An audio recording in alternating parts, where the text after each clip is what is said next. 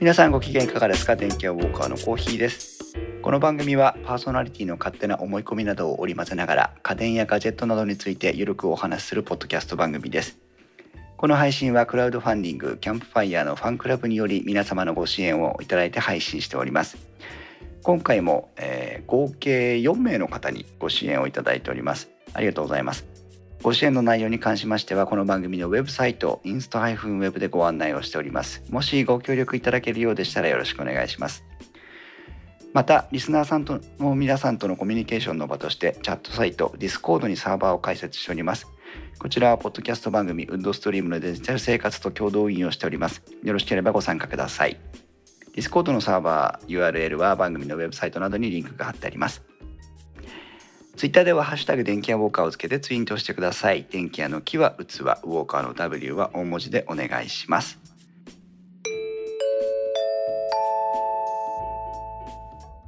え今回長くなりましたので、え前回ニコンは前編ということで、今回は後編のキャノンの方をまとめていきたいと思います。それから、えニコン編、キャノン編のまとめもありますので、そちらも合わせてお楽しみください。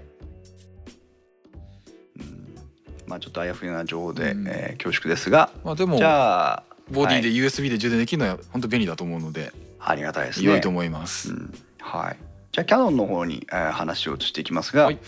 えーニコンに遅れること数日数週間ってところだったんでしょうかね。そうですね。ええ慌てて出してきた感があったような気もしますけど、まあ当然そんなことはないわけなんですが、そうえーとですね。ニコンの後を追うように、えーキャノンもおフルサイズミラーレスについての発表を行ったということになっておりますけども、はい。これも実際実機触っていらっしゃったんですよね。触ってきました。えっ、と、うん私あの品川の、えっ、と品川のキャノンのえっ、とショールームでえっ、と触ってきて当初の予定ではあの15、16あたりで、うんあのえっ、とその EOSR のお披露目会みたいなあの、はい。ニコンでいうとこのファンミーティングみたいなのもやるっていう話でそこに行こうかなと思ってたんですがちょっと事前の情報で、もうすでにあのキャノンの銀座とか品川とかあとその他何店舗かの店舗っていう言い方もおかしいか。あのショールームの方で、あのーもう展示してますよっていうちょっと情報が入ってきたので。うんうん。でまあちょっと触りに行ってきたという感じですね。なるほど。はい。ちなみにちょっと追っかけ情報になりますけども、はいはいえーっとデジカメウォッチの、えーデータになりますが Z7 についてはあーカメラ内 USB 充電は可能ですが給電は不可というふうに書いてますね。あなるほどなるほど。はい。はいはい失はい。礼しました。あいえいえいえ。で、えーっと実機キャノンのあーこれは EOSR ということで、はいえー出してきたんですが、はいえーっと比較してみるとまあ結局ニコンもキャノンもおあんまり変わんないねっていう 感じのフルサイズミラーレスってここに落ち着いていくのかなっていうイメージを正直にあの見た目だけでは。思ったんですけども、はいはいはいはい。中身についてはあ全くそんなことなくて、えーうんそれぞれがやっぱり、えー創意工夫を凝らして保険ををかけて開発してきたなというふうな思いがありますけども、えーまずじゃあマウントの部分先ほどの2本と同じようにマウントの部分から話をすると、はいはいはいはい。EOS の R についてもこちらは 54mm ということで 1mm、えー径が短いですが大口径のマウントを入れてきたっていう形ですね。キャノンの今までの一眼レフのマウントあれとうんマウント径は一緒なんですよ。あそうなんですね。あのー、もともと EF マウント FD マウントから、えーとうん EF マウントに切り替えた際にあのマウント径の拡張を行ってるんですねすでに。素晴らしい。うんえー、と FD が 47.9mm に対して、えー、と EF が、えー、と 54mm っていうことでもうはい EF マウントをデビューさせた時点ですでにマウント径の拡張を行ってるんですよ。うんなので今回はマウント系の意味では逆に言うと拡張させる意味がなかったというか拡張させなくてもよかったという感じになるんですなね。うんうんで逆にあのフランジバックだけはまあミラーレス機なので、まあ、ちょっとあの、えっと、私が見てる資料だと 20mm っていうふうに書いてありますけども20ミリか。あなんかでもこれちょっとあまり公式でもちょっとはっきり歌ってなくて ちょっとよくわかんないんですけど まあとりあえずまあ 20mm 前後ということではい。あのマウント径はもう変えずに、えーフランジバックだけ短くするというような形で、うんあの今回マウントをあの発表したという感じになりますね。なるほどね。うんその割に、えー、としっかりとマウントアダプターを作ってきてるのがこの EOS の R なんですが。えー、とママウント系は変わらないまでも電子接点が増えたということでより高度なあー情報の制御ができるというふうないところをキャノン自体は歌っていますがそうですねえー、とマウントアダプターの作り方をキャノンは、えー相当に力を置いてというかまあキャノンとしたらもしかしたら当然の取り組みだったのかもしれないんですけども、うん。私は、まあ、キャノンユーザーじゃないのでそれほどキャノン詳しくないんですが。えー肌から見てると非常に、えー突っ込んだあー開発をしてきたなというふうなイメージを持つんですがこの辺いかがですか、うん。面白いと思います。こういう取り込みをしてくるとはちょっと思いませんでした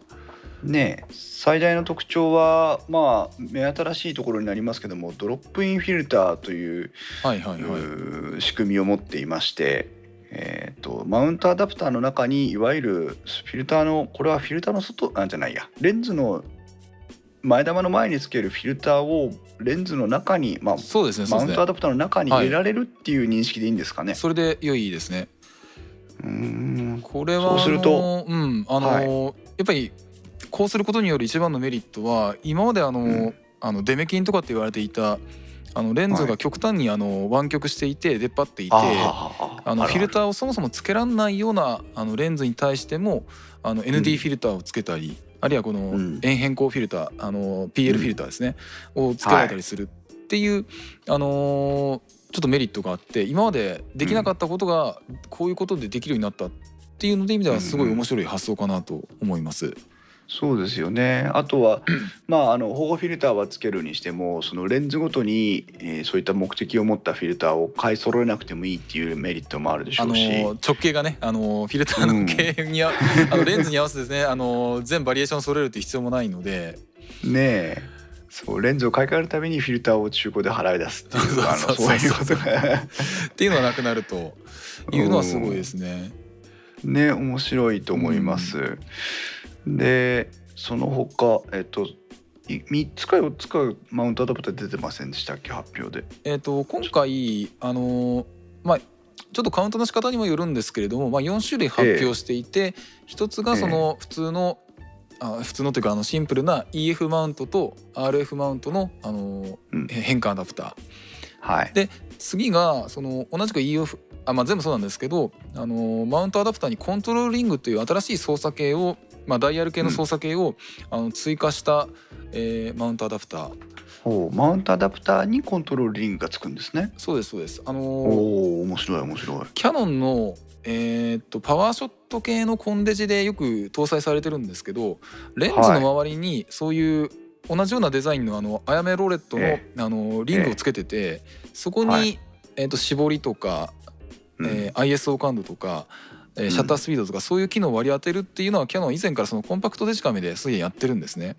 うーんで私のイメージではそれを、あのーフルサイズ機ミラーレス機に持ってきたのかなっていうような印象だったんですけれども、うんうん。これは面白い操作系ですね。面白いです。ちょっね。とここはえっ、と同じようなあちょっとごめんなさいまた Z7 とかに戻っちゃうんですけど Z マウントに戻っちゃうんですけど、うんあのー Z マウントの247だったかな？えっ、とズームレンズとかえー、あ単焦点のやつもそうかな？あの基本的に Z マウントって今回電子制御になったんであの、うん。フォーカスもえっ、とえフォーカスバイワイヤーってことであの電子制御のあの機械的に結合されていない、うん。えーフォーカスシステムになっているんであのリングがあのまあ要は、えっと、ロータリーエンコーダーになってるんですね結局、うんうんあのセンサーでその回転角を検出してでそれをあのえっ、とレンズの位置にフォーカス位置にまあ連動させるっていうような感じになってるんですけどはい。AF オートフォーカス動作させてる時ってそれって本当にやることがないんですよねそのリングって。うんでそこに Z マウントのレンズって機能を割り当てることができるようになったんですよ。なるほど。ああ。これ結構面白い発想だなと思っててあのそうですね。はいあのまあ、OMD でも同じだと思うんですけどオートフォーカス中のフォーカスリングってうん。役に立たないっていうか何もしないですよね。うん。必要ないですもんね。で構えた時の親指と人差し指とか親指と中指あたりの一等地にいる、うん。にもかかわらず何も役に立っていない。うん。でニコンやキャノンは考えた。そこに、うん。えー機能を割り当ててしまえっていうんで、あのー Z マウントのレンズもなんかそこに機能を割り当てることができるんですよ。なるほどね。絞り調整とかその辺のあたりを。うーん。でキャノンはもう一歩進んでそこに、えー、と専門の専用のリングをつけちゃったっていう感じなんですよね。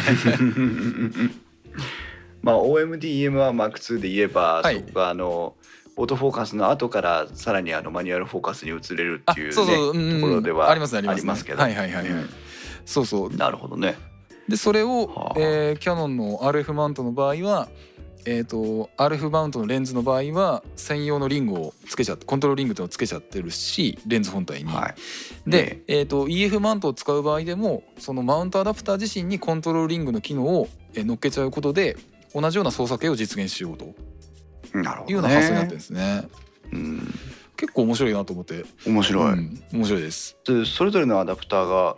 おいくらぐらいするんですか？あのドロップインフィルターの、えー、と PL フィルター版と ND フィルター版ってあの、はいマウントアダプター自体は多分共通なんですね。ほうほうでそこに入れるそのフィルターを差し替え式にしていて多分これ両者互換性があるんですよ。うんあの単品売りもフィルター単体でもご用意してますってんで何々用何々用っていうふうな歌うふうには歌っていないので多ええ分その、ドロップインフィルターを入れられるマウントアダプターっていう一製品があった上でそれに標準で PL フィルターをつけてくるのか ND フィルターをつけてくるのか、っていうふうなバリエーションをつけてるんですね。なるほど。ははは。であードロップインフィルターだと6万円。これがですねあの円変更フィルターがそのフィルター部分だけが3万円、うん。可変 ND フィルターが4万5千円。うん。でマウントアダプターがあの差し引き1万5千円と。うん。っていうね ちょっとこれ。そうかそうかそうなんですよね。あのー今までやったことがない新しい製品ですジャンルの製品です。ただ、うんちょっとお値段が あのーいやーちょっとちょっとあのー手をこまねいてしまうかなというようなお値段なんですよね。まああーと3本レンズを買っていてそれぞれに ND フィルターを買わなきゃいけないとかっていうことであれば、それほどびっくりするほど高い値段ではないのかもしれないけど、うんうんこれだけしか買わなくていい人にはちょっと高いね。ちょっとあのーちょっとびっくりする値段ではありますね。あのーはい。これは。うん。はい。必要とする人は絶対これは必要なもんだと思うので、うん、はい、でレンズの方にもちょっと目を向けていきますが、はいはいはい。えー一番最初に発表されている、いえー、EOSR のレンズも相当にやっぱり値段が高いところではありますけども、うんうんうんハンズオンの時に触られたのはどのレンズでした？3本ともあ三本ごめんなさい。ちょっと言い方が違うな。えっ、とあ。ハンズオンの時はあの3本あのサンプルでレンズが触れる状態になったんですね。はい。でえっ、とえっ、と 28mm70mmF2 っていうあの、えー大口径のズームレンズと,、はい。えー、と 24mm105mm の F4 っていう、まあ、標準ズームレンズですね。ちょうど同じスペックの FE マウントの、あのーソニー機のマウントのやつを私も使ってはいるんですけれども、うん。まああのかなり使い勝手のいい、えー焦点距離のレンズ、そしてあの個人的に一番注目していたあの 35mmF1.8 マクロってうんいうレンズ、単焦点レンズ、はいはい。いい。この3本が置いてあってあの、今回のショールームでは1回あたり5分触れたんですけれども、はい。えー3回並んで3回あの合計15分触ってきましたという感じで あのあんまり人いなかったんですよね。ねそれがちょっと嬉しい誤算ですけど。まあ世の中的にはそこまで注目されてないプロダクトなのかなっていう気も若干はするんですけどね。いやいやいやいや、行ったタイミングが良かったんですよ。ううんんいかがでした？あのーえーっとですねまず 28mm70mmF2 っていうあの一番ちょっとトリッキーなというか、あのーうある意味豪華なお値段も豪華な、えーレンズ値段豪華ですね、これね。42万円というね本当ですね、これね。本当です本体よりだって高いんだも高いですねこれ。ん。うんただまああの F2 開放 F 値あの F2 投資のズームレンズって本当にあの珍しくてそうですね。うん。あのーそういう意味でもすごいあのーこういうものをキヤノンは作れるんだぞっていう特徴を打ち出したあのレンズかなと思ってます。うん、2870とかっていうとニコンの第三元レンズみたいだけど。あーまあそのくらいの、えー、とやつですけどもその絞りを、えー、と2.8に対して2だからまあ1段明るくすることによってあ計算合ってるかね、えー、と1.4の2だから2だ。そうですね。あのあの1段明るくするだけで、まあ、こんだけでかく高くなるというような、あの感じなんですけど、うん。あのスペックシートを見ると重さが1.4キロだそうです。わお。1430g 本体より重い。本体が重い。本体2個分くらいありますかね。そうですね。そうですね。そう。にもかかわらずあの構えてみた感じは意外にすんなりこう構えられてへえやっぱりこれもあのグリップの、あのー作りが、あのーやっぱりしっかりしてるのか、なるほど。あのーそういう1.4キロのレンズをつけたとしてもそこまであのフロントヘビーレンズヘビーな感じにはならなかったんであっていうふうには感じなかったんですね。うん。あまあおそらく多分そのもうなんて言うんでしょうね。重量バランスがどっちかといえばそのレンズとボディの間にあるというかそのレンズ寄りになってるとかっていう感じで、うんうんうん重心位置が意外にあの両手で保持しやすいところに来てるのかもしれないですね。ねそういう感じなんだと思いますけどね。うん。うん。まあで絵的にはどうでした、あのーキャノンはキャノンで、ええ。あのースロットを封印されててデータの持ち帰りができないんですよ。ニコンはメディアの問題でキャノンは 持ち帰り禁止でということで データが見れないんですよね。なるほどね。あのーまあ背面モニターで見る限りではすごい、ええ。あのーボケの感じも綺麗でで、ええ。フォーカスも十分早かったですし、ええ。まああの F2 っていうだけあってねあのあのそこら辺の単焦点レンズと同等レベルのあの写りをしてくれてるんじゃないかなっていう印象ではあったんですけども、なるほどね。うん、ちょっと実写 あのヨドバシでもそうなんですけどなんかキヤノンの製品って大抵なんかそのメモリカードスロットが封印されてる感じがしてちょっと基本的にでき、ええ。持ち帰りできないのかなとかとちょっという感じなんですけども、なるほど。はい、まあしょうがないですね。なんでまあちょっと実写の写りについてはちょっと評価できずって感じなんですが操作感そのものは、あのコントローリングも含めてあの結構良かったかなというふうに思いますね。なるほど。じゃあ、まあ、ちょっとボディの方にも話を移していきますが、えー今まあコントロールリングがあってそのレンズ側の操作系というのはこれありましたけども、はいはいはい今度実際ボディの方ですが握り具合とかはいかがでしたかね？あの 握り具合についても非常に良かったです。少なくとも私の手の大きさに関して言えば非常に良かったです。うんあのーあのミディアムの方にあの今回のそのボディを触った感触のあの所感とかをちょっと上げてるんですけどはい。α7-3 系列だとどうしても私の手だと、あのシャッターボタンに人差し指を置いてでうん。グリップのくぼみに中指を置いてってやると小指が結構余っちゃうんですね。はい。で、えーその状態であの重いレンズをちょっと持たなければいけないっていう感じになるんですけどあの、EOSR の場合はもう4本指きっちりグリップに収めることができてで、うん。えっ、となんだろう手の腹の部分で平の部分でしっかりあの、はい。あの回り込むようにこうキュッとこうグリップすること握ることができてうん。非常に握り心地は良かったです。うん、なんかあのー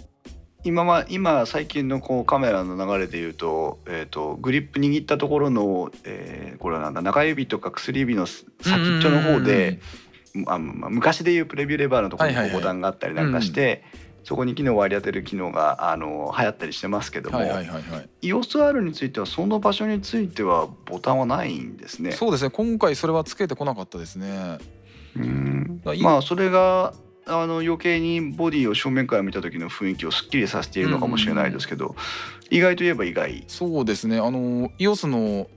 あの同等クラスの一眼レフ機 6D とか、えー 5D とかは確かその辺に確か何かしらのファンクションキーがあった気がするんですけれども、うんまあ、EOSR についてはそこは持ってこないっていう判断をしたみたいですね。うん、すでにあのボディの正面側が非常にすっきりとしていて、うんこれはこれでまあ好感を持っているなと思うんですが、そして先ほどニコンの時にはシャッターボタンのところ高さとか傾斜とかの話がありましたけども、はいはいはい。えー、EOSR については、えー、とダイヤルが、えー、とシャッターボタンの手前側はいはい。の、まあ、上面部分についているということで、はい。えー、とニコンとは入れ替わったデザインになっていますが。えっとニコンも正面あ入れ替わった。えっ、とニコンは、えー、とシャッターボタンの前側にあそうですねそうですねはいそうですねそうですね。うん。あのーキャノンの中級機はだいたいこの辺にあのなんだろう縦方向に回るというか、うんこういう形であそうですね。のあのメイン電子ダイヤルがついてるっていうケースが多くて、うん。まあ、今回もそれを踏襲したのかなという感じですなるほね。このシャッターボタンとメインのダイヤルの間にマルチファンクションボタンみたいな小さなボタンがありますがこれもキャノンのいわゆる今までのミラーが入ってる一眼レフではあるボタンなんですかね。ああこれはどうなんだろう。ちょっとごめんなさい。そこはちょっとキャノンの他のカタログを引っ張り出さねばっていう感じですけど、ちょっと結構ねなんかここにこまちっちゃいのがついてるので。ね。ね。ここで押してダイヤル押してダイヤルみたいな操作系は結構いいなというふうに思いながら見てたんですが、あともう一つ思ったのが、えっとモードダイヤルというか右側の今度親指側のボタン。はいはいはいダイはい。ヤルですね、うんうん、これもなんか非常に特徴的というか。ここはちょっと語りたいところでして、はい。あのーまあ、今回あのモード選択ダイヤルがなくなりましたと。専門の、はい。あの、ええ。APV あー、はい。あ T か。ごめんなさい。とかああいう、えー、と絞り優先オートとかシャッター速度優先オートとか、あの辺をあの決定するためのダイヤルがキャノンで伝統的に、あのー単独で存在してたんですけど、うん。今回はそれをなくしたんですね。うん。で今回はそのモードボタンを1回押し込むとうん。その録音モードを切り替える、あのー画面に一旦遷移してそれでそこで、うんあのーサブ電子ダイヤルその親指位置の電子ダイヤルをカリカリっと回すとカチカチと回すと,、えー、とモードが切り替わるっていう操作系に変わってます。モードボタンを押すとモード選択に移行するわけですね。モード選択状態に移行してって感じですね。ははいはいはいはい。で、あのーそこのモードの一つにあの今回あの FV っていうモードがちょっと追加されてるんですね。FV。FV、うん。あのーうん。キャノン機の場合って、えー、と絞り優先モードが AV モード。でシャッター速度優先モードがあの TV モード、でえっ、とオリンパスは何でしたっけ？あの P は P でいいのかな、えーあ P ありますね、うん。あのプログラムモードはまあ P モード、であとマニュアルモードっていう感じであのーえー写真の露出を決める、あのー操作系をどこをオートにして、えー残りを操作するか何を優先して操作するかっていうモード切り替えが今まではあのあったんですけど、うんえー、と今回 EOSR ではあのフレキシブル AE モード FV モードっていうものを、あのうんー今回搭載したと。はい。これちょっと、あのー結構面白くてなんかすごく使えそうな気もするしなんかアイデア倒れになるような気もするしってんで、ちょっと あのチャレンジングな要素かなと思っていて、あのうん。これどういうものかっていうとあの通常であればあの A モードの場合だと露出補露出補正あ違うな、えー、とシャッター速度をオートにしておいてはい。あと ISO 感度もオートな状態にしておいて絞りを、あのー開くあるいは閉めるあの絞ることによって、あのそれ以外のオートで、えー自動設定としてた部分が連動して適正露出にあのなるように調整してくれるよっていうのが A モードだったんですけども。うんうんうん。でシャッタースピード、あのー T モードの場合はまあそれを逆であのシャッタースピードだけを、えーとあのー人間側がその手動で操作してそれ以外は A、はい。オートであの自動的に連動させると。うん。で FV の場合って基本的にそれあの一旦まず全部がオートの状態であの初期状態オートの状態になってるんですけど、うん好きな項目を例えば A モード相当の場合はその絞りの値をオートから好きな値を設定する。うんで、えーそれで絞りを決めた後で、えー今度はシャッター速度優先モードの方であのシャッタースピードの方をまた別の値に切り替える。うんそれをえーっとあれはどうやってたっけかなそのサブ電子ダイヤルを確かカチカチカチカチと動かすことによってその各設定項目にどんどんどんどんあの遷移していくんですね。ああなるほど。うんとシャッタースピードならシャッタースピード絞りなら絞りを単独で制御するんじゃなくて、はい、えー、とシャッタースピードだけ変えることもできるしシャッタースピードを変えた後絞りも変えられてで変更してないところがその2つの設定に追従して追従するこう自動オートモードになるというああなるほどなるほど。最初これちょっとあのマニュアルモードと何が違うのかってちょっと一瞬分かんなかったんですが、うん。マニュアルモードはそのオートで動くものはないので全部自分でうん値を決めるんですね。うんでそれに対してこの FV モードってそのとりあえずこれはカメラ任せにしたいっていうものだけはオートのままにしておいてそれ以外の項目を、えー、と自分が好きに設定する。例えば動きの、うんえー速い物体を被写体をパシッと止めたい場合はシャッタースピードを上げておきたい。うんで、えーただじゃあ絞りもこのくらいにしておきたい。じゃあ、あのー ISO はあのカメラに任せるからよろしくねみたいな。なんかそんな感じの設定が、あの一つのモードの中で自由に行き来できると。なるほど。これはちょっと面白いなと思っててで、うん。この発想なんか近いなと思ったのがその富士フィルムのあの XT2 とか XH1 の,、あの ISO 感度とシャッタースピード露出あーあいいか露出。であとレンズ側についてる絞り。これも、はい。あのダイレクトに物理ダイヤルがあるよっていう話また前回の あのクールでちょっと話したかと思うんですけども。えええあれもオートオートモードをそのダイヤルの一つの値として持ちつつ任意に物理ダイヤルで、あのーシャッタースピードとか絞りの値とかを選べるっていう意味では、あっちはその物理ダイヤルで実現したケース。こっちうん。はその、えーサブ電子ダイヤルとメイン電子ダイヤルをその親指と人差し指をカチカチカチでちょっと切り替えるだけで、えー同じような、あの操作系を実現したケースっていうんでえうん根底にある発想はなんか近いのかなっていう気がしたんですね。うん。なんかセミオートっていう感じで。あそんな感じがそうですそうです そんな感じかもしれないです。うん、これ慣れちゃうとこうはるかにこれモード行ったり来たりしなくていいから、はいはい。この方がいいっていう方は多いでしょうね。そうですね。モードを切り替えたらまたこっちの設定がなんかリセットされちゃったとかそういうのもなくて、うん。うん。これちょっとあのー面白いか本当にあのー廃れて あの 一代限りで終わるかっていう結構あのー面白いあの挑戦してるなっていうふうに思ったんですね。そうですね。うん。確かに。実際触ってみたい。そうそうそうそして、えー、とさらに、えー操作系については、えーその他の部分もだいぶ意欲的ですが、まあはい。はい軍艦駅長に限って言えば これ電源をオフにしても最終的に合ったモードの表示をし続けるっていう風になってますね。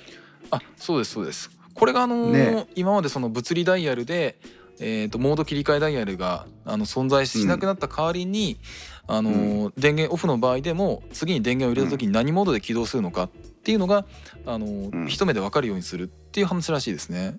ね、だから機能として、うんまあ、だコントロールの、えー情報あ機能としては、えーモードダイヤルではない、えーマルチファンクションのものに変更したんだけど、うんうんうん従来の操作性というか従来のフィーリングも残しておくよっていう配慮なのかなっていうところですけど必要な情報はちゃんと読み取れるよ。表示するよっていうことですね。それからもう一つ意欲的だなと思ったのがあー慎吾さんの記事の中でも紹介されていましたが、マルチファンクションバーってやつですね。うん。うん。タッチとスライドスワイプの機能を持った操作系とはいいう形で、はい。ししかも、えー、と初期設定では割り当てがないという、はいはいはいはい。えーいうところですけども。これは実際触っていかがでした？あのーまああの場所が場所だけにうんあのえっ、と右手で握った時の親指の先っていう本当に一等地に、えー、とこういうインターフェースを置いてきたわけですよね。はい。で今までの発想でいくとここはジョイスティックかなと思ったんですがはい、今回そのタッチ操作の、まあ、インターフェースを持ってきたとうん。いうことであの操作はとてもしやすいかなと思います。うん。であの最初これあの、えっと、左右のタップっていうのが私あのクリックのある押し込みかなと思ったら本当にこれタはい。ップだったんですね、タあッチ操作的なタップだったんですよ。あークリック感はないってことですね。あのちょっとあまり力強く押し込んだわけじゃないんでわかんないんですけど 少なくとも普通のあのあのボタンとかそういうものではなかったですね。なるほど。う、ん、なのでちょっとまだこれはあの未知数というかうんあのーただまあそこにそのスライドできるでさらにタッチボタッチ操作で左右の押し込みができるっていう、あのー操作系を置くっていうこと自体はあのすごい自由度は高くなってくるかなと思うの。高いあの操作系かなと思うのであの自分がよく使う機能をそこに割り当てるとなってくると結構ダイレクトにいろんな操作ができるようになるんじゃないかなという感じはしますね。ん例えばスライドの機能にカラーあーとカラーバランスというか色温えっと色温度の設定を入れて、はいで、えー左側のタップにえー何かを入れて右側のタップにはえっ、とこれはなんだえっ、とここのえーサンプル画像の中では、はいはい。えーホワイトバランスの調整かを入れたりとか、いうことをしているんですがそうするとカラーバランスを調整カラーバランスじゃねえや色温度を調整したいっていう時は、はいはいはい。えーそこをダイレクトにスライドさせれば、えー、とその他の操作系に依存せずに、うんうんうん。えー色温度の調整にダイレクトに調整ができるというところで、はいはいはい。うん。本当にあの、ね。親指と人差し指だけであのー結構いろんな操作ができるのであの結構オリンパスキーのあのレバー、うん。切り替えレバーとか、あれに、はい。ファンクションレバー。レバー。あれに近いぐらいなんかいろんなところをそこに集約させてるなっていう感じはしたんですね。そうですね、うん。まあ誤操作さえなければこれほど便利なことはないだろうはいはいはいはいなっていうところでしょうね。はいはいはいはい。うん、実際に使ってみての感想を、まあ、今後に期待したいところですが、ちょっとカスタマイズしがいがある操作系かなというふうに思いましたね。そうですねはい。うんうん、なるほどなるほど。あとで、えーはい。あの深さんが言ってるようにあの動作部分が一つなくなることによって耐久性も上がりそうですねってことで確かにレバあなるほど。ーレバーよりは壊れなさそうかなっていう感じは しますけどね。まあプラスの評まあこれファンクションバーについては、まあ、全くマイナスの評価はありませんが、うんえー、とファンクションバーを導入した結果かどうかは分かりませんけどその先ほど言ってたスティック系十字十字操作系のものが減ってるので、うん、えー、とそそこはいいなというふうに思いますけどね。これがねあのランクダウンなのか、それともなんか新しいあの一歩先を進んだシステムなのかっていうのはなかなか評価しづらいところですけども。うん。ね。はい。うん。そして、えー、と液晶についてはこちらバリアングルモニターを入れてきたというこ来ました。とです。はいえーもう左肩は、えー、と電源オフボタンだけっていうふうになってますけどね。これちょっともったいない気がするんですけどね。まあねでも右手だけで全ての操作を集約させてしまおうというところなのかな。あのーまあまあそうかそういう感じですかね。なんか左肩、うんなんかもうちょっとあのー今の発想化するともう少しおまけつけてもいいような気もするんですけども。結構、えっとカメラの背面の部分で、まあ、いろんなその設定画面とかインフォメーションとかなんか操作する時って、はいはい。えっと私の場合だと左手で、まあ、レンズとボディの底面をホールドして、うんうんで右手で操作するってことが多いんですよ。はいはいはいはいはい。あそうするとやっぱ左手を使おうと思うと右手で本体をホールドし直して改めて左手で操作をするっていうことになっちゃうからはいはいはいはい。そういう意味ではね左手の操作をなくしていくっていうのはあー正しい流れかなというふうには思いますけどね。だイメージとしてはそのカメラレンズのを重心をあの左手で支えた上で右手をうんある程度フリーな状態にして各ボタンとかを触っていくって感じですね。かなというふうはいはいはいはいな形もね思いますけどね。まあ、うんそういう意味で α7 もあまり左肩になんもねえな。っていう。こうやって見ると。必要性がなければバランスが取れたりデザイン上の問題がなければ左手の方には操作系を持ってこなくていいのかなっていうところですけどね。はいはいはいはいはい。でバリアングル液晶が入って羨ましい。えー羨ましい。羨ましい。ね。まあ、これがまあ正しいでしょうというところですけど。これはまあもう繰り返すまでもなくって感じですけども まああのただただチルド液晶って多分構造的に薄くできるんでしょうね基本的には。なるほどそうでしょうね。チルト液晶ってそれこそあの可動部ってそれこそ板で金属の板で作れるので、多分構成的に薄くできるっていうメリットもあるのかなと思うんですよね。うん。でそれに対して二軸そのねはい、バリアングルってある程度その回転軸をそのモニター側に作んなきゃいけない以上ある程度そのええモニターにも厚みが必要になってくるので、軽量化とか本体の薄さ厚さにもまあ影響するっていうのはあるとは思うんですけれども。うん。そうですうね。んうん。で、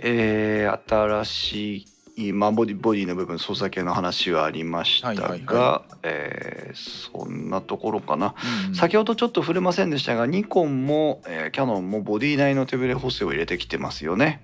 ちょっとそこまたキャノン機 EOSR はちょっと語弊というか誤解を招きそうなとこがあっておう。あのーちょっとごめんなさい。私の理解も本当に正確かどうかだんだん自信がなくなってきてるところであるんですがはい。あのーニコンはその、うん。えー手ぶれを検出する機構と、まあ、センサー類ですね、手ぶれを検出する機構とそれを補正する機構が両方ともちゃんとボディにありますと。うんまあ、これはあの、えー、と EM1 もそうですし、えー、と α7R3 もまあそうなんですけどそれに対してキヤノンっていうのはその手ぶれを検出する機構はボディに積んでるんですよ。はいなんですけどそれを工学的に、まあ、センサーシフトとかそういうやり方で補正する機能をボディは持ってないようなんですね。持ってないはい、レンズのジャイロセンサーに加えカメラの CMOS センサーの画像情報からブレ量を検出。そうですそうです。2つの情報を比較解析することでレンズ側で検出できなかったブレも高精度に検知補正可能に。そうですそうです。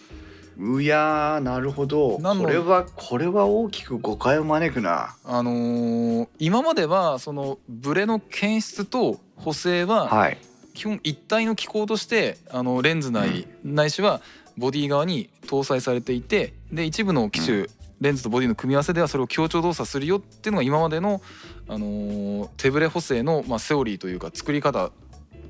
機能のその構成の仕方だったんですけどはい。今回はその、まあ、検出の仕方そのもその画像検出と言ってるのでそういうセンサーというのもちょっと語弊があるかもしれないんですけど、うん。その補正の支援のための情報はボディで集めることができるんです。ボディじゃないと検出できないような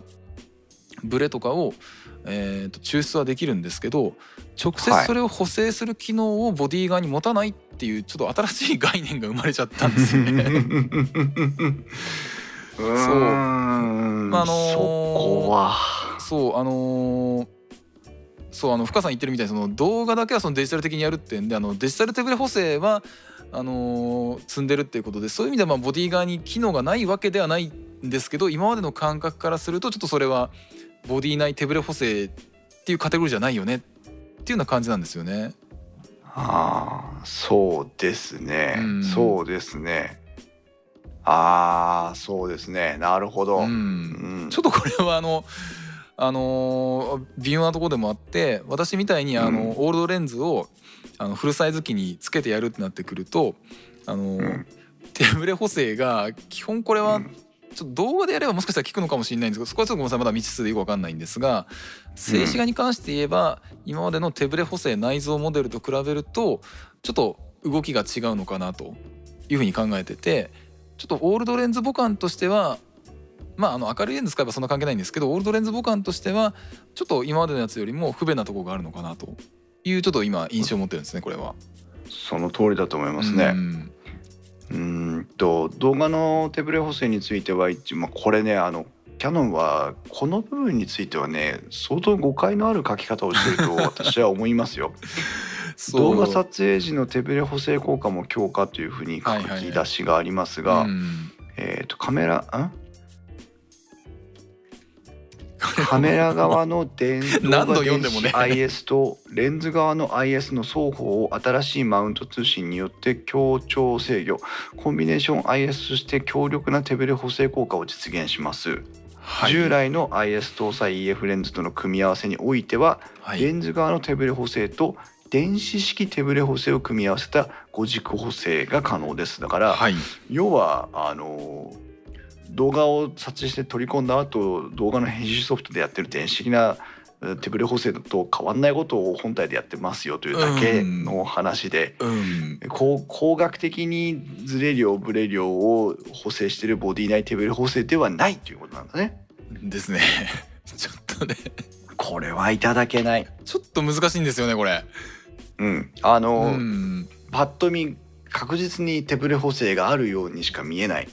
あの図解とかについてもねはいはいはいはい。これはちょっといただけないな。ちょっうんとこれはいまあいです分かりづらいんですよね。そうそうですこれはちょっとねうん誤認事実誤認というかあの誤解を招く内容になってると思います。はいはいはい。はいあとはですね、えー、と私が個人的に EOS でものすごくいいなと思ったのが、はいはいえー、と電源をオフした時にセンサー前にシャッターが閉まる機構がついてるんですよね。はいはいはい。これはねあのやっぱりレンズ交換とかする時の心理的なハードルを少し下げてくれるっていうところもあってはい。非常にいいなと思いますね。この埃を取る機能っていう意味ではそのオリンパス機なんかはすごい優秀でなんかもう全然つかないっていうふうには言われるんですけれども、うん。あのあまあついてもほとんど落としちゃうって言われるんですけど、まあ、そもそもつかないのはやっぱり一番ベストなわけで、ね。なんでですよね。なんで EM5 から EM5M2 から α7R3 に、えー移行するにあたって EM5M2 自体ってなんか全然埃がついた記憶がないんですけれども、うんあの α7R3 ちょこちょこねあのシュッシュってやっちゃってますからねあの埃がついて、えーやっぱりねセンサーもね非常に繊細だしね。そうそうそうそう。うんなるほど。なんでこういう細かいアイデアはすごいや、こういう細かいアイデアがやっぱりキャノンなんだろうなあのカメラを分かってる、一番分かってるメーカーなんだろうなっていう感じはするんですけどもね。なるほどね。はいはいはいあとキャノン機については何か気になるところとか語ってない部分ありましたか？あのちょっと歌いたいところあの取り上げたいところとしてあのレンズの3本目の、3本目に触ったあの 35mm マクロはい。あの今までちょっとこのあの私のあのミディアムに上げたレポートにもちょっと書いてはあるんですけどえ F 値が2を切っているマクロレンズって私知らないんですよ。えなるほど。マクロを歌っているレンズの中で F 値が2を切ったっていうのは私が知ってる限り初なんじゃないかなと思うんですね。うーんそうなんですね。でこれ何があの私あの気になったか気に入ったかっていうとうんあの 35mm っていう価格って あの結構いろいろとあの標準よりも若干広角気味で、まあ、いろんなシチュエーションで使いやすいというのがまず一つあるのと、うんあの 35mm レンズ、まあ、フルサイズのレンズってまあ全般的にそうなんですけど結構接写ができないレンズが多いんですよね。うーんあのマイクロフォーサーのレンズってそれこそあの 1240F2.8 みたいなやつなんで、あの当たり前のようになんかすごい接写というかあのハーフマクロぐらい近づけてあの物が撮れるんで はい。あの例えばちょっと風景を撮ってたままテーブルルについてなんか食事を撮るなんていうのも自然な動作でそのまま撮れちゃうじゃないですか撮れちゃうじゃないですか。なるほど。焦点距離の関係、ええ。最最短焦点距離の関係で、なんですけど、フルサイズでそれやろうとすると結構ちょっと難しいレンズが多くてうん。まあ大体 35mm レンズであれば35センチぐらいないしは30センチぐらいっていうのが最短撮影距離っていうのが多いんですよね。うん。まあ、これちょっと何かレンズ設計的な関係があるんかもしれないですけども例えばはい。50mm のレンズだったら50センチぐらいの最短撮影距離とか、うん。えー 24mm だったら25センチぐらいとかってんで何ミリに対してそれをセンチに置き換えたぐらいが最短撮影距離っていうのが大体多くて。うんううん。んでそれで 35mm レンズをテーブルフォトを撮るために使おうとすると35センチとか40センチぐらいになっちゃうんで最短撮影距離が、ええ。結構ちょっと撮りづらいんですよ、そうですよね。テーブルの上の何かその食事を撮りたいっていう場合に。うんうんうん。でそこで出てくるのがそのマクロレンズとしてのその寄れるっていう性能。うん。えーそれをやることでそのまずそもそも 35mmF1.8 ということでまああのん。普通に、あの一般用途で写真を撮るにしても F 値は十分低いのであの、うん。マキエレンズ並みのあの使い勝手のさ画質の良さで設計できるしそれをそのままその1本つけたままテーブルフォトも近くのあの、えー物撮りをする。そういったものにもそのまま同じレンズが使えるしということでうん。これは非常にマルチパーパスなレンズなんじゃないかなと。一本持ち歩くにはすごくいいレンズかもしれないですね。です本当にそんな感じです。しかも最悪クロップしてあの望遠鏡も使えるみたいな感じ その。んな感じそんな感じで。うんということでちょっとこういうあのなんかえっとズームレンズとは違う万能レンズとしてなんかこういう特徴を持ったレンズを出してくるっていうのがすごい面白いなと思ったんですね。うんそうね。正直このレンズ今時のう。うん、インスタ女子が EOSR を買うとは思いませんけど でもあそういう そうねそうそういうターゲットそんな感じですそんな感じです。そうそういう用途にドンピシャなレンズなのかもしれないですね。マクロレンズで寄れてさらに F1.8 っていうすごいボケやすいっていうことはすごいあのあのふわっとターゲットだけにピントがあって周りはふわっとボケるっていうような絵もすごい撮りやすいだろうなと思うんで、いいね。ねインスタ映え的なやつですか？っていうのもすごいいいいいと思うんですけど。でそこで今度は EOSRF マウントのきっと廉価版が出るんですよ、あなるほど。よりスタンダードモデルが出るんですよきっと。ああ上手だね。実際このスペックを見ると EOS シリーズあの一眼レフにおける EOS シリーズのまあ中堅モデルくらいなスペックなので、はいそれこそ EOS って上見れば上を見れば 1DXM2 みたいな超あの超重量級のやつもいればうん。下を見ればその、まあこの間も話題にしましたけど、まあ、キスとまあこれ今度はえキス M と被るというね別な問題もあるんですけど。も だからそれでゆえにちょっとあの下のモデルって出しづらいんかもしれないんですけどうん。そういういろんな展開した時に、まあ、とりあえずつけとけばどこでも、うん。あのーどんなシチュエーションでも使えるよねっていう意味でこの 35mmF1.8 マクロっていうのはすごい面白い実現のレンズなのかなと思うんですね。なるほどね、はい。でさすがまあ触ってくるとやっぱそういうところも気になりますね。今回発表された RF レンズの中で一番気になってますかねこいつね。あの値段もまあお手、まあ、あの他のねレンズの値段を見た後にこれ見るとっていうのもあるんですけども。決してお手頃ではないです。あの錯覚錯覚。高いもの見た後にこの値段見ちゃうとそう。なんかお買い得に見えてしまうけども。あ別に。っていう42万円の後にこいつですからね。そういうのを考えね。ると、あの結構面白いかなと思うんですけどね。うんなるほど、はい、うんいろいろ想定外にいろんなことを語ってきましたが、はいはいはい。まあ。ソニーソニーのミラーレス α7 シリーズに対していよいよニコンとキヤノンがそれぞれの、まあ、新しいフルサイズのミラーレスを入れてきたわけなんですが、本当持ち味を生かしたいろんな個性あふれる、うん、えーラインナップになってきてるかなと思うんですけどね。そうですね。単純にまああのよしあし全く別としてもう完全に個人的な意見や偏見を混ぜていいきたいんですけど、うん。一応コーヒーポイントと信号ポイントをまとめて終わりにしたいなと思うんですが 私のはい。今今の時点での私の感想です。はい私のコーヒーポイントは、はい。ニコンについてはえーっとまあ、そもそもちょっと価格帯のせ問題もあって手出しにくいなっていうところはあるんですけども、うんと非常にまあニコンらしいうんあるいはニコンユーザーに訴求をする、はい。うにはドンピシャな、えーものを開発してきたなというイメージが、まあ、今のところあるわけなんですけど、はい。まあ、個人的にはバリアングル液晶ではないそれから専用のメディアを必要とするうん価格が高い。うんその辺が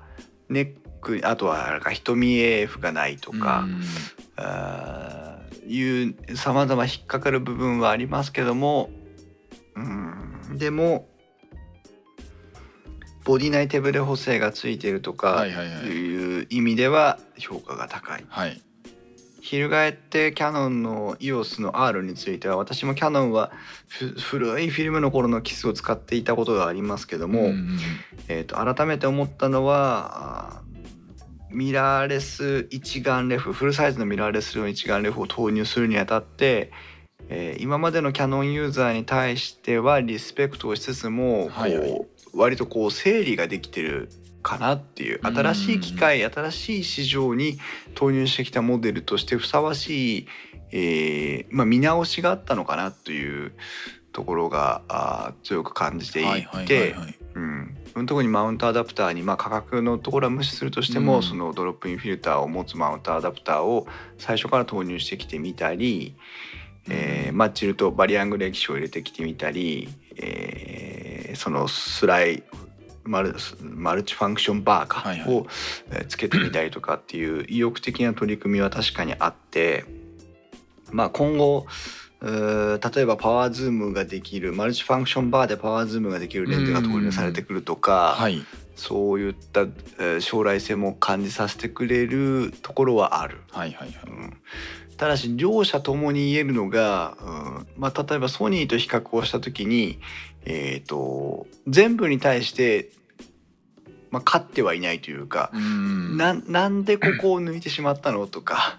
あーいうのがポツポツあって結論まだキャノンもニコンもお金があっても買えないかなってういうん。はいはいはいところはい。が私個人の今のところの印象でうーん。なのでフルサイズミラーレスがなんだよニコンでも出てきたんじゃんとかキャノンでも出してきたはいはいはい。かっていう風な焦りは今のところないといはいはいうはいはいはい。部分ですけど慎吾さんはどうでしょうか？あのー大体同じような印象であの、うん。今私あの3月に α7R3 を買いましたけれども、うん。今のところそれで後悔するようなあの第一弾のラインナップではニコンもキャノンもないなっていうふうに思ってます。うんでニコンに関してはあの非常に堅実にニコンユーザーに向けたニコンのミラーレスってこういうもんなんですよっていう回答として本当に優等生的な堅実な作りをしていて本当にニコンユーザーのためのカメラっていう印象なんですね。うん。であのニコンユーザーじゃない私からすると他のユーザーを取り込むような他のマウントのユーザーを取り込むような何かあのなんだろう一手が欲しかったかなっていう感じはするんですね。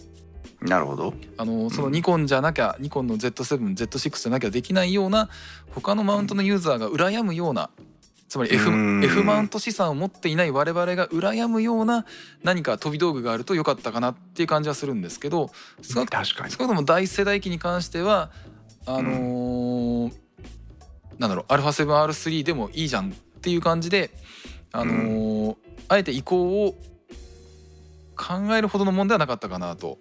うん。あの操作系とかねあの握りやすさとかすごいいいとこもあるのであのうん。決して悪いもんではないんですけども他のマウントユーザーの取り込みという意味ではその訴求力はちょっとあの説得力というかそういったものは足んなかったかなっていう感じがしてます。そうですね。EOS の方にもついても同じような感じでいくとこっちはそのキャノンって本当にあのすごいカメラメーカーなんだないろんなリソースとかアイディアとかが豊富なカメラメーカーなんだなっていう今回 EOSR に感じましたと。っていうのはさっきのあの本当にあの繰り返しになりますけどもさっきのフィルターの話とか、あのあの FV モードっていう新しいあの露出モードの提案とかそういう、あのカメラメーカーとしてカメラユーザーがこういう機能があったら面白そうだというものをあの的確に取り込んでくるアイデア力開発力があるメーカーなんだな。それを、まあ、今回 EOSR っていうタイミングで投入はしてきてるんですけどこれ必ずしもうん。ミラーレス機じゃなくてもいい話ってのは随分あったと思うんですよね。確かにね。一眼レフ機器にさっきの FV モード取り込んだって全然おかしくはない。あプレビューはちょっとしづらいかもしれないですけどね、あのえてかプレビューとかしづらいかもしれないですけども、ええ。取り込んでてもおかしくないと思うんですけども、まあ、そういう、あのやっぱり巨大カメラメーカーとしての、あの実力というか潜在能力的なものを見せてくれたかなと、うん。あの操作系はちょっと本当に使ってみたいなと思いましたからね。そうですよね、うん。それは私も思いましたね、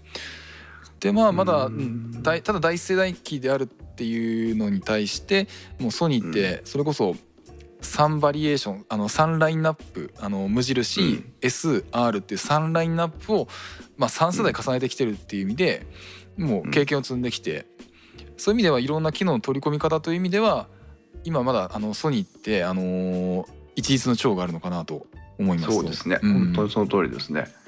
まあでも少なくともどちらのメーカーも今まで、えー、とニコンならニコンのユーザーがキャノンならキャノンのユーザーが、えー、とミラーレスそう言ってもミラーレスにはまだまだいけないよねって思ってた方たちが、はいはいはいはい。要は行きたくても行けなかった方たちが、うんえー、とフルサイズミラーレスに行くだけの十分な理由はどちらも作ってきたなっていうところはそうだと思いますありますよす。ね。うんうんだからそれぞれのユーザーさんでフルサイズに興味があったんだけどあとだからといってソニーに行くっていう その投資はできないとはいう人たちはあのもうここは躊躇なく。行ってもいいのかなっていうね、うん気はしますけどね。行っちゃっていいと思いますそこは。うだんからそのレンズ持ってるんであれば行っちゃっていいと思いますっていう感じですね。ね、はいはい本当ですよね、うんニコンじゃなきゃダメだっていう理由があるそれでもフルサイズに行きたいフルサイズのミラーレス行きたいんだっていう方はね、もう発売日予約して買ってくださいっていうところですけど ね。はいはいはい。まあでもこれで、まあ、お互いあのニコンもキヤノンもあの正しい正しいと言っていいのかどうか分かりませんけどそのあと参入に成功したとまだは発売になってませんがと参入に成功したって言えるものを作ってきたと思うんですね。はいはいはいはい。だこれがあと次の世代がそのどれぐらいの出てくるか出てくるか分かりませんけど、え2年目なのか3年目なのかあー次のモデルが出た時にさらにまあ良くなってるとかあるいはそうファームウェアのアップデートで良くなってるってことになれば、うんうん。もっともっと価値が上がっていくのかなっていうね。はいはいはい。その時までにソニーはソニーで準備をしておかなきゃいけないっていうところですね。あとは噂として出てきて気になっている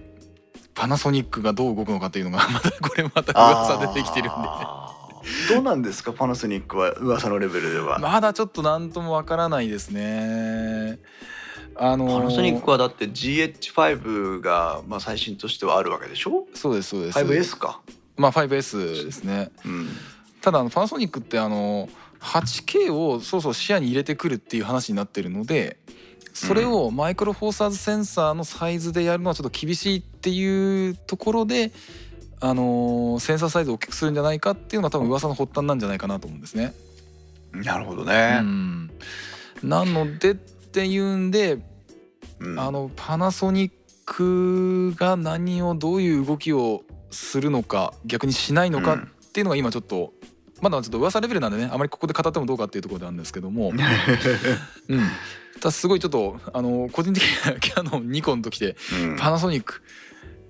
で私としてはねあの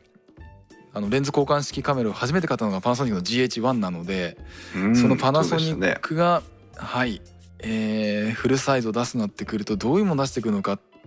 ていうのが今一番気になってるところではあるんですけれども。そうですね。まあでも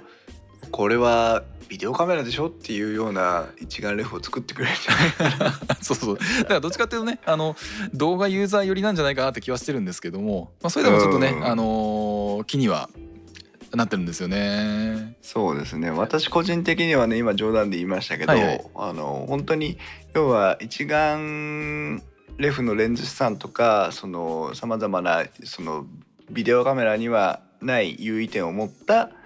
えー一眼レフカメラなんだけど、えー、とどうビデオカメラなんだっていうようなうん機材がそろそろあの一般消費者向けにも出てきてくれてもいいのかなっていうのは実は思っていて。はいはいはいはい。だそれが、うん、そのバリエーションの一つとしてあってもいいのかなっていうね動画があのなんだ時間で途切れるとかさ。そういうのが面倒くさくて。一つのファイルで出してくれよっていう。まあファイルサイズとかの問題もあるんでね。なかなかあれですけど。まあ、あのコーヒーさんの動画一本が結構ね、あの一本撮りが結構長いような印象がありますね。長いのでそうそうですね。20分30分が普通にあるので、はいはい。それは撮影時には40分50分になってるので ちょっとこの辺の話はね、あの9月の末にあのフォトキナっていうやっぱり同様にあの CP プラスと同様にあのカメラのイベントがヨーロッパの方であるので、ちょっとそのはあの発表も踏まえた上でね、またなんかちょっとあのディスコードのこの、えーカメラと写真のお部屋で喋るなり、あるいはまた機会があればねこうやってあのおしゃべりするなり。あのですね。できればいいなと思いますんでね。とりあえず今現在はい。手持ちの情報で語れるのは大体語ったかな、まあいろいろと他にまだあるんですけども、まあ、うん。大体語りたいことは語ったかなという気がしますので、はい。はい。まああの取り留めもない内容なのでなかなか整理にはなりませんがあー電気やウォーカー的にこう新しいフルサイズミラーレスの回についてあーミラーレスについて少し話をしてみました。はい。ということで、えーまあなんとなく聞いていただければいいかなというですねふうに今回は。思います。結論があるはい確定情報とかもね、まあはい結結論もないし、はい。まあ、実際、えーマニュアルが出るなり、えー商品をが発売されるなりいろんなことをしてからまた改めてまとめていきたいと思います。はい。えー電気屋ウォーカーに関する感想は Discord または Twitter では「ハッシュタグ電気屋ウォーカー」をつけてお願いします。ということで、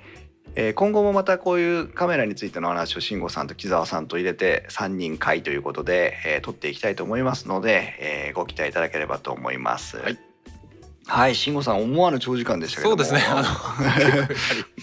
まとまりませんね、これはね。いろんなところに話がわかります発散しちゃうんで。ね。はい。はい。ご参加ありがとうございはい、あました。りがとうございました。またよろしくお願いしまはい、す。よろしくお願いします。はい。それではまた次回の配信まで。さようなら。さようなら。